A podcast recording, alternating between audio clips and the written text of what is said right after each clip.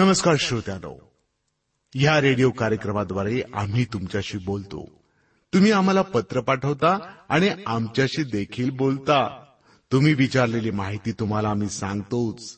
त्यासोबतच खऱ्या देवाची ओळख करून देऊन आपला स्वर्गात जाण्याचा मार्ग सोपा देखील करतो. येशू ख्रिस्त हाच एकमेव आहे की जो मानव होऊन या धर्तीवर आला आणि मानवाची पाप आपल्या डोक्यावर घेऊन त्याची पापापासून सुटका केली. त्याची केवढी मोठी शिकवणूक की पापाचा अभ्यर करा पाप्यांचा नाही. आपल्या कार्यक्रमाद्वारे आम्ही याबद्दल अधिक विस्तारानं सांगत आहोत. आणि त्यापूर्वी ऐका हे भावगीत.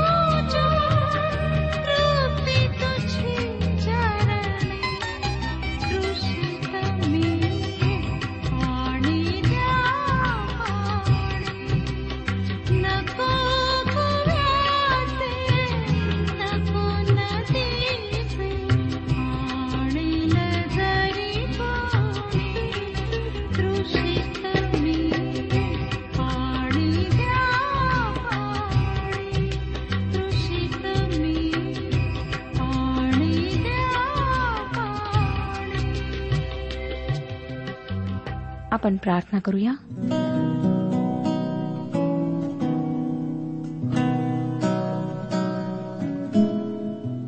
सर्वसमर्थ जिवंत परमेश्वर पित्या तुझ्या पवित्र नावाला शतशः धन्यवाद देत ह्यावेळेला आम्ही तुझ्या कृपेच्या सिंहासनासमोर आलो आहोत. तुझ्याच महान कृपेने प्रभू आम्ही जिवंत आहोत आणि ही वेळ आम्हाला लाभलेली आहे की आम्ही तुझं पवित्र वचन ऐकावं. ह्या वचनावर विचार करावा. आमची प्रार्थना आहे की आम्हातील प्रत्येकाशी तू बोल. तुझी वाणी ऐकण्याकरिता आमच्या मनाची तू तयारी कर. हो दे प्रभू की आम्ही तुझी वाणी ऐकावी आणि आपल्या आत्मिक जीवनाविषयी आम्ही विचार करावा. आम्हावर तू आशीर्वाद पाठव. आम्हाला स्पर्श कर. आमच्यामध्ये जे शारीरिक विकार आहेत ते दूर कर. अनेकांना मानसिक आजार लागलेले आहेत. प्रभू दयाळा स्पर्श करून त्यांना तू बरं कर त्यांना आपली शांती दे. सर्व लहान लेकरांवर आशीर्वाद पाठव. जे शाळेमध्ये शिकत आहेत त्यांच्या अभ्यासात तू मदत कर. जे महाविद्यालयात आहेत त्यांच्यासोबत तू विशेष रीतीने हो. सैतानाच्या सर्व आक्रमणांपासून सैतानी गोष्टींपासून त्यांचं तू रक्षण कर. त्यांना तुझ्या मार्गावर चालेव. आजच्या वचनाच्याद्वारे आमच्याशी बोल प्रभू. आमचं मार्गदर्शन कर. प्रभू यशू ख्रिस्ताच्या पवित्र आणि गोड नावात मागितले आहे म्हणून तो ऐक. आमेन. श्रोतनो आज आम्ही इतिहासाचे पहिले पुस्तक ह्याचं अध्ययन सुरू करीत आहोत. जर आपणाजवळ जुना करार आहे तर अवश्य उघडा. इतिहासाचे पहिले पुस्तक. इतिहासाची ही दोन्ही पुस्तके पुष्कळ बाबींमध्ये सारखी आहेत आणि शौलापासून ते सितकियापर्यंत सर्व राजांच्या ऐतिहासिक पार्श्वभूमीची नोंद या पुस्तकांमध्ये आहे. बरोबर पाहिले तर श्रोत्यानो असं वाटेल की राजाच्या पुस्तकांची इतिहासाची पुस्तके हुबेहूब प्रत आहेत. त्यांच्यामध्ये पुष्कळसा सारखेपणा आहे. परंतु तसे नाही. दोन्ही पुस्तके वेगवेगळी आहेत. ग्रीक भाषांतरकारांनी इतिहासाच्या पुस्तकाचे नाव वगळलेल्या गोष्टी असे दिले. नाव तसे चांगले आहे परंतु ते पुरेसे नाही. या पुस्तकात इतर ऐतिहासिक पुस्तकामध्ये वगळलेल्या गोष्टींव्यतिरिक्तही आणखीन काही गोष्टी आहेत.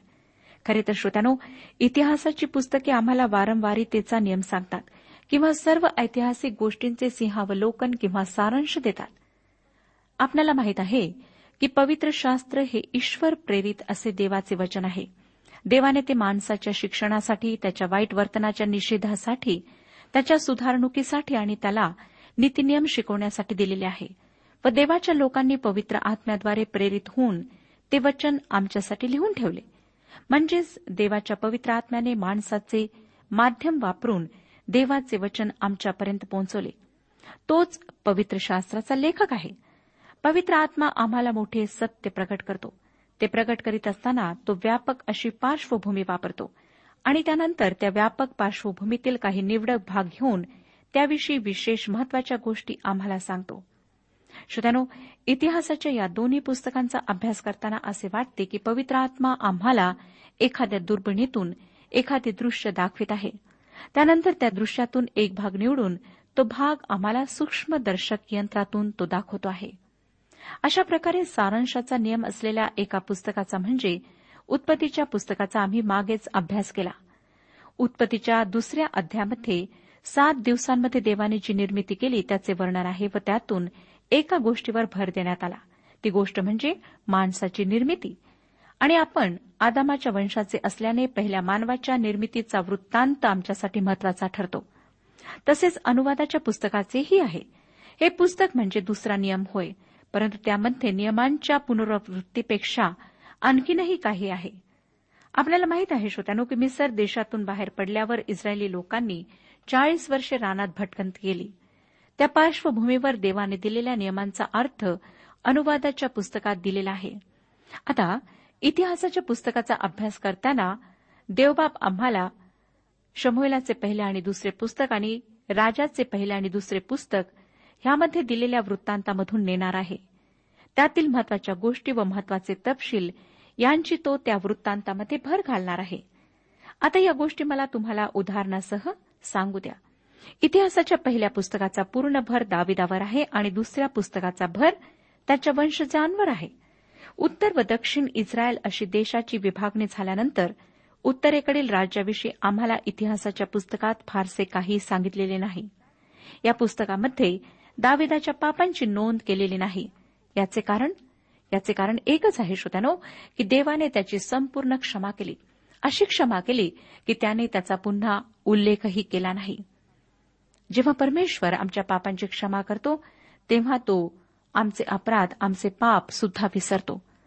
त्यानंतर आम्ही पाहतो की राजेच्या पुस्तकात राजा सणाच्या दृष्टिकोनातून देशाचा इतिहास दिलेला आहे. तर इतिहासाच्या पुस्तकात देशाचा इतिहास देवाच्या आज्ञांच्या दृष्टिकोनातून वेदीच्या दृष्टिकोनातून दिलेला आहे. राजेच्या पुस्तकात राजे लोकांचा राजवाडा सर्व वृत्तांताचा केंद्रबिंदू आहे. तर इतिहासाच्या पुस्तकात देवाचे मंदिर केंद्रबिंदू आहे. राजेची दोन्ही पुस्तके आम्हाला देशाचा राजकीय इतिहास देतात. तर इतिहासाची पुस्तके आम्हाला देशाचा धार्मिक इतिहास सांगतात. खरे तर श्रोत्यानो राजेच्या पुस्तकातील घटनांचा अर्थ इतिहासाच्या पुस्तकात देण्यात आला आहे. राजाच्या पुस्तकात आम्हाला सर्वत्र एक वाक्य सतत आढळते. ते हे की ते सर्व राजांच्या इतिहासाच्या पुस्तकात लिहिलेले नाही काय? जसा आपण ह्या पुस्तकाचा अभ्यास करू तसे आमच्या लक्षात येईल की राजेच्या पुस्तकातील घटनांचा अर्थ इतिहासाच्या पुस्तकामध्ये दिलेला आहे. आणखीन एक महत्वाची गोष्ट म्हणजे राजेची दोन्ही पुस्तके आम्हाला मानवाचा दृष्टिकोन कसा आहे ते दाखवतात. तर इतिहासाची पुस्तके आम्हाला देवाचा दृष्टिकोन दाखवतात. श्रोत्यानो या पुस्तकाचा लेखक एजरा असावा. एजराचे व नेहम्याचे पुस्तक या दोन्ही पुस्तकांची लेखनशैली व भाषा इतिहासाच्या पुस्तकांशी मिळती जुळती आहे. हे अगदी स्पष्ट आहे की यहुदी लोक बाबिलोनच्या बंदिवासात गेल्यानंतर ही पुस्तके लिहिण्यात आली. ही दोन्ही पुस्तके मूलत एकच पुस्तक होते. एवढेच नव्हे तर त्यांच्यामध्ये एजरा व नेहम्या या पुस्तकांचाही समावेश होता. यावरून एजराच या पुस्तकाचा यहुदी प्रथेप्रमाणे लेखक होता हे सिद्ध होते. इतिहासाच्या पहिल्या पुस्तकाचे पहिले नऊ अध्याय वेगवेगळ्या वंशांविषयी सांगतात किंवा वंशावळ्या ह्या सर्व अध्यायांचा केंद्रबिंदू आहेत. श्रोतानो देवाच्या वचनातील वंशावळ्या हा एक विशेष भाग आहे. आता पहिल्या अध्यायातील वंशावळीची सुरुवात कशी होते ते पहा. पहिले आदाम शेत अनोश दुसरी केनान महलेल यारेत तिसरी हनोख मथुशेल्ह लामेक आणि पाचवी नोहा शेम हाम व याफेत. इतिहासाचे पहिले पुस्तक पहिला अध्याय एक ते चार वचने ह्याविषयी आम्हाला सांगतात. या सर्वांविषयी आम्ही उत्पत्तीच्या पहिल्या आठ अध्यात माहिती मिळवली होती.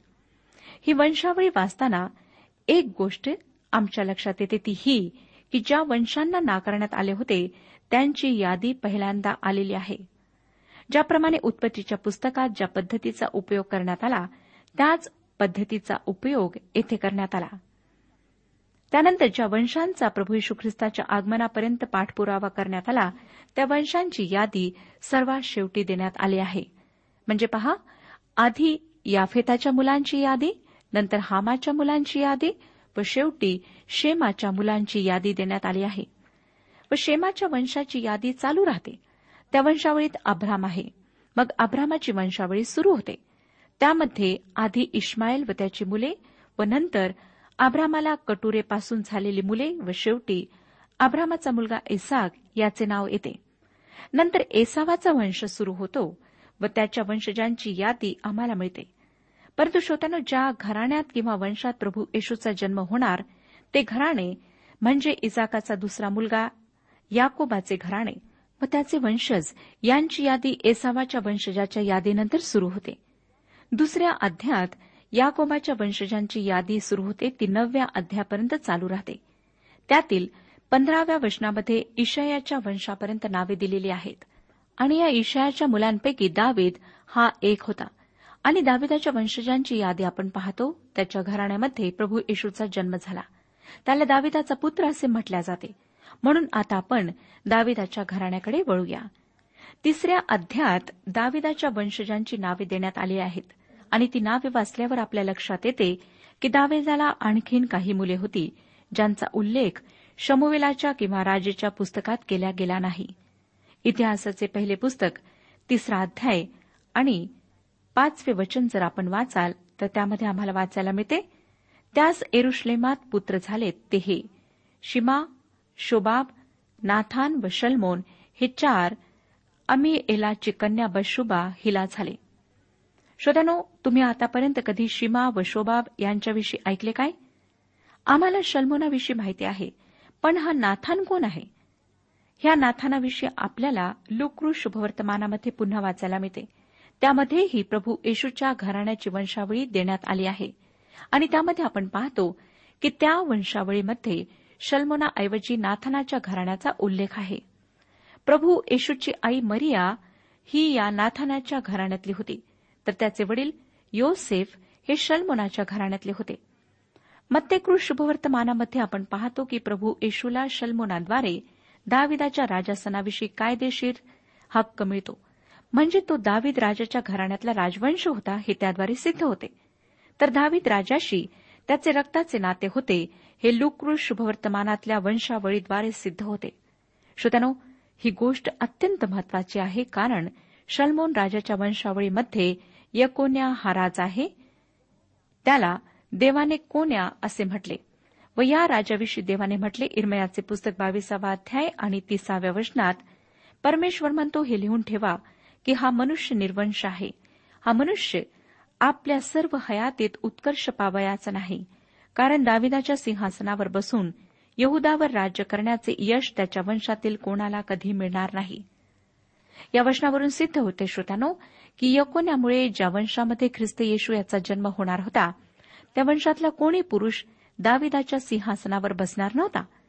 आणि यापुढे आपण पाहतो की या घराण्यामध्ये जन्मलेला योसेफ खऱ्या अर्थाने दाविदाच्या सिंहासनावर बसणाऱ्या ख्रिस्त येशूचा पिता नव्हता व ख्रिस्त येशू कुमारी मातेपासून जन्माला येणार होता.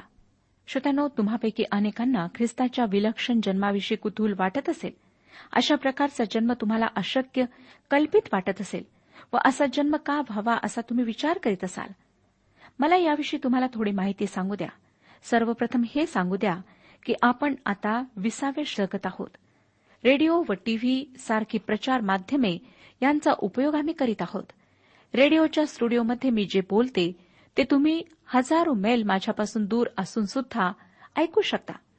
माझ्या आवाजाच्या ध्वनी लहरी तुमच्यापर्यंत पोहोचवून त्याचे पुन्हा आवाजामध्ये रूपांतर करण्याचे काम रेडिओची यंत्रणा करते. तसेच दूरदर्शनाच्या स्टुडिओमध्ये चालू असलेला कार्यक्रम तुमच्यापर्यंत अशाच प्रकारच्या यंत्रणेद्वारे पोहोचतो. श्रोत्यानं जर हे माणसाला त्याच्या विशेष बुद्धिमत्तेमुळे शक्य आहे तर ज्याने माणसाला ही बुद्धिमत्ता दिली तो परमेश्वर एका कुमारिकेला तिचा पुरुषाशी संबंध येऊ न देता माता बनवू शकत नाही काय? सध्याचे आधुनिक तंत्रज्ञान खूपच प्रगत आहे. आणि अशा प्रगत मानवाला जर पुष्कळ अशक्य वाटणाऱ्या गोष्टी शक्य करता आल्या तर त्या मानवाचा निर्माता प्रभू परमेश्वर याला कुमारीला माता बनवणे कसे अशक्य होईल? देवाचे वचन आम्हाला सांगते की परमेश्वरासाठी काहीच अशक्य नाही. त्यानंतर दुसऱ्या प्रश्नाकडे आपण वळूया. अशा प्रकारे ख्रिस्त येशूने जन्मण्याची गरज काय होती? श्रोत्यानो आम्हाला माहीत आहे की पहिला मानव आदाम याने आज्ञाभंगाचे पाप केले व तो देवाच्या कृपेस अंतरला. त्याचा तो पापी स्वभाव त्याच्या वंशजांनाही प्राप्त झाला. थोडक्यात सांगायचे तर आदामाच्या पापामुळे पाप हे आम्हा मानवाकरिता अनुवंशिक झाले. अशा पापी स्वभावाच्या व्यक्तीचा मुलगा म्हणून जर प्रभू येशूने जन्म घेतला असता तर तोही तुमच्या व माझ्यासारखा पापी म्हणून गणला गेला असता. प्रभू येशूने निर्दोष व निष्कलंक व पाप विरहित असणे आवश्यक होते. म्हणून योसेफाचा पुत्र म्हणून जन्मणे त्याच्यासाठी अगदीच अयोग्य असे होते. आता येशू ख्रिस्ताने अशा प्रकारे निष्कलंक व निर्दोष व पापहीन का असायला हवे होते हा प्रश्न आहे. त्याचे उत्तर असे आहे श्रोत्यानो की मानवाच्या पापामुळे त्याच्या व अत्यंत पवित्र अशा त्याच्या निर्माणकर्त्या देवामध्ये खूप मोठे अंतर निर्माण झाले. एक कधीही पार करता येणार नाही अशी दरी त्यांच्यामध्ये निर्माण झाली. माणूस पापाचा दास झाला. आता ती दरी सांधणारे कोणीतरी मध्ये असणे आवश्यक होते. मानवाला पापाच्या दास्यातून खंडणी भरून मुक्त करणारे व देवाशी त्याचा समेट घडून आणणारे कोणीतरी असायला हवे होते. माणूस स्वतःहून तर अशा प्रकारे ही दरी सांधण्यास असमर्थ होता. म्हणून देवाने स्वतःच्या तत्वाचा स्वतःचा पुत्र पृथ्वीवर पाठवला. त्याने मानव रूप धारण केले व येशू ख्रिस्त या नावाने त्याने दावेदाच्या घराण्यामध्ये जन्म घेतला. तो कुमारी मरियेच्या उदरी आला. त्याने आपल्या आयुष्यभरात देवाचे मार्ग लोकांना शिकवले. श्रोत्यानो माणूस पापाचा दास बनलेला आहे व त्या दास्यातून त्याची खंडणी भरून देण्यासाठी ख्रिस्त येशूने कलवरी या ठिकाणी आपले निर्दोष निष्कलंक रक्त सांडवले. अर्पणाच्याद्वारे पाप विमोचन होते असे सर्वजण मानतात. ख्रिस्ताने त्या वधस्तंभावर स्वतःचे अर्पण केले. पवित्र शास्त्र आम्हाला सांगते इब्री लोकासपत्र नववा अध्याय बाराव्या आणि चौदाव्या वचनात आणि बकरे व वासरे ह्यांचे नव्हे तर स्वतःचे रक्त अर्पण करून एकदाच परमपवित्र स्थानात गेला आणि त्याने सार्वकालिक मुक्ती मिळवली. तर सार्वकालिक आत्म्याच्या योगे ज्याने निष्कलंक अशा स्वतःच देवाला अर्पण केले त्या ख्रिस्ताचे रक्त आपली ससद विवेक बुद्धी जिवंत देवाच्या सेवेसाठी निर्जीव कृत्यापासून किती विशेष करून शुद्ध करील? श्रोत्यानो जेव्हा त्याने अशा प्रकारे आम्हाला आमच्या पापांपासून सोडवले असा विश्वास आम्ही धरतो व तो देवपुत्र मरणातून उठून पुन्हा स्वर्गात चढला व पित्याच्या उजवीकडे बसलेला व तेथून तो मेलेल्यांचा व जिवंतांचा न्याय करायला पुन्हा येणार आहे असा विश्वास आम्ही धरतो. तेव्हा श्रोत्यानो आम्हाला पापांपासून मुक्ती मिळते. सार्वकालिक जीवनाची अत्यंत सुंदर व विलक्षण आशा आमच्या जीवनामध्ये निर्माण होते. आम्हाला पापांपासून मुक्ती देण्यासाठी प्रभू येशूने पाप विरहित असे जन्माला येणे आवश्यक होते. म्हणूनच तो कुमारी मरिया हिसपासून जन्मला. श्रोत्यानो इतिहासाचे पहिले पुस्तक या पुस्तकाच्या चौथ्या अध्यायात आपण काले व शेला यांच्याद्वारे चालत असलेले व शिमोनाच्याद्वारे चालत असलेले यहुदाचे घराणे पाहतो. पाचव्या अध्यायात आपण रोबेनाच्या घराण्याची ते बंदिवासात जाईपर्यंतची वंशावळी वाचतो.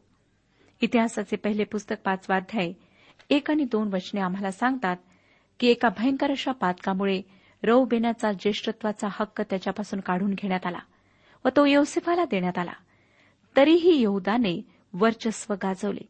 त्याच्याचपासून इस्रायलाच्या राजासनावर राज आला. या ठिकाणी श्रोत्यानो आम्ही एक अत्यंत महत्वाची गोष्ट शिकतो ती ही की देवाच्या राज्याच्या वाढीसाठी आम्ही खूप परिश्रम घेत असलो ख्रिस्ती विश्वासामध्ये वाढून आम्ही समर्पित ख्रिस्ती जीवन जगत असलो तरी आम्हाला पापांपासून फार फार दूर राहायला हवे. पैसा शारीरिक वासना व सत्ता या सर्व गोष्टींमुळे आम्ही देवाच्या राज्यातली आमची महत्वाची जागा गमावू शकतो.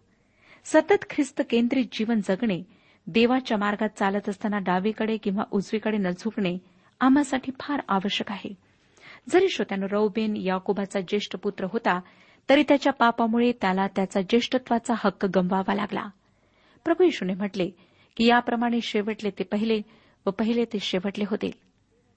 म्हणून देवाच्या मार्गात चालत असताना प्रत्येक पाऊल त्याच्या वचनाला अनुसरून टाकणे आवश्यक आहे. त्यानंतर आम्ही गादाचा वंश व मनुष्यचा अर्धा वंश यांच्याविषयीची नोंद वाचतो. ती नोंद त्यांच्या बंदिवासात जाण्याच्या काळापर्यंतची आहे. त्यांच्या बंदिवासात जाण्याचे कारण आम्हाला या अध्यायाच्या शेवटच्या वचनात सापडते. त्यांच्या बंदिवासाचे कारण हेच आहे श्रोत्यानो की त्यांनी खऱ्या व जिवंत देवाची त्यांच्या निर्माणकर्त्या देवाची उपासना करण्याऐवजी अन्य देवांची उपासना केली. पुन्हा पुन्हा पवित्र शास्त्र आम्हाला हेच सांगते की आपल्या निर्माणकर्त्या देवाला विसरून हाताने निर्मिलेल्या वस्तूंची पूजा करणे हे व्यभिचाराच्या पातकाप्रमाणे भयंकर पातक आहे. त्यामुळे आम्ही देवाच्या कृपेला अंतरतो व त्यापासून जर आम्ही मागे वळत नाही देवाकडे ख्रिस्त येशूद्वारे जात नाही तर आम्हाला या पृथ्वीवरच्या जीवनात वेगवेगळ्या प्रकारची गुलामगिरी तर भोगावीच लागते परंतु मृत्यूनंतर ही सार्वकालिक नरकयातना आमच्यासाठी राखून ठेवण्यात आल्या आहेत. श्रोत्यानो त्या गुलामगिरीतून मागे वळून देवाकडे जाण्याचा एकच मार्ग आहे व तो म्हणजे प्रभू येशू ख्रिस्त. इब्रिलोकासपत्र दहावाध्याय एकोणीस ते तेवीस वशने सांगतात ह्याच तो बंधुजन हो त्याने पडद्यातून म्हणजे स्वदेहातून जो नवीन व जीवनयुक्त मार्ग आपल्यासाठी स्थापित केला त्या मार्गाने पवित्र स्थानात येशूच्या रक्ताद्वारे प्रवेश करण्याचे आपल्याला धैर्य आले. आणि आपल्याकरिता देवाच्या घरावर एक थोर याचक आहे. म्हणून आपली हृदय सिंचित झाल्याने दुष्ट भावनेपासून मुक्त झालेले व निर्मळ पाण्याने शरीर धुतलेले असे आपण खऱ्या अंतकरणाने व विश्वासाच्या पूर्ण खात्रीने जवळ येऊ. आपण न डळमळता आपल्या आशेचा पत्कर दृढ धरू कारण ज्याने वचन दिले तो विश्वसनीय आहे. तसेच युहानाचे पहिले पत्र पहिला अध्याय आठ ते दहा वचने सांगतात आपल्या ठाई पाप नाही असे जर आपण म्हणत असलो तर आपण स्वतःला फसवितो व आपल्या ठाई सत्य नाही.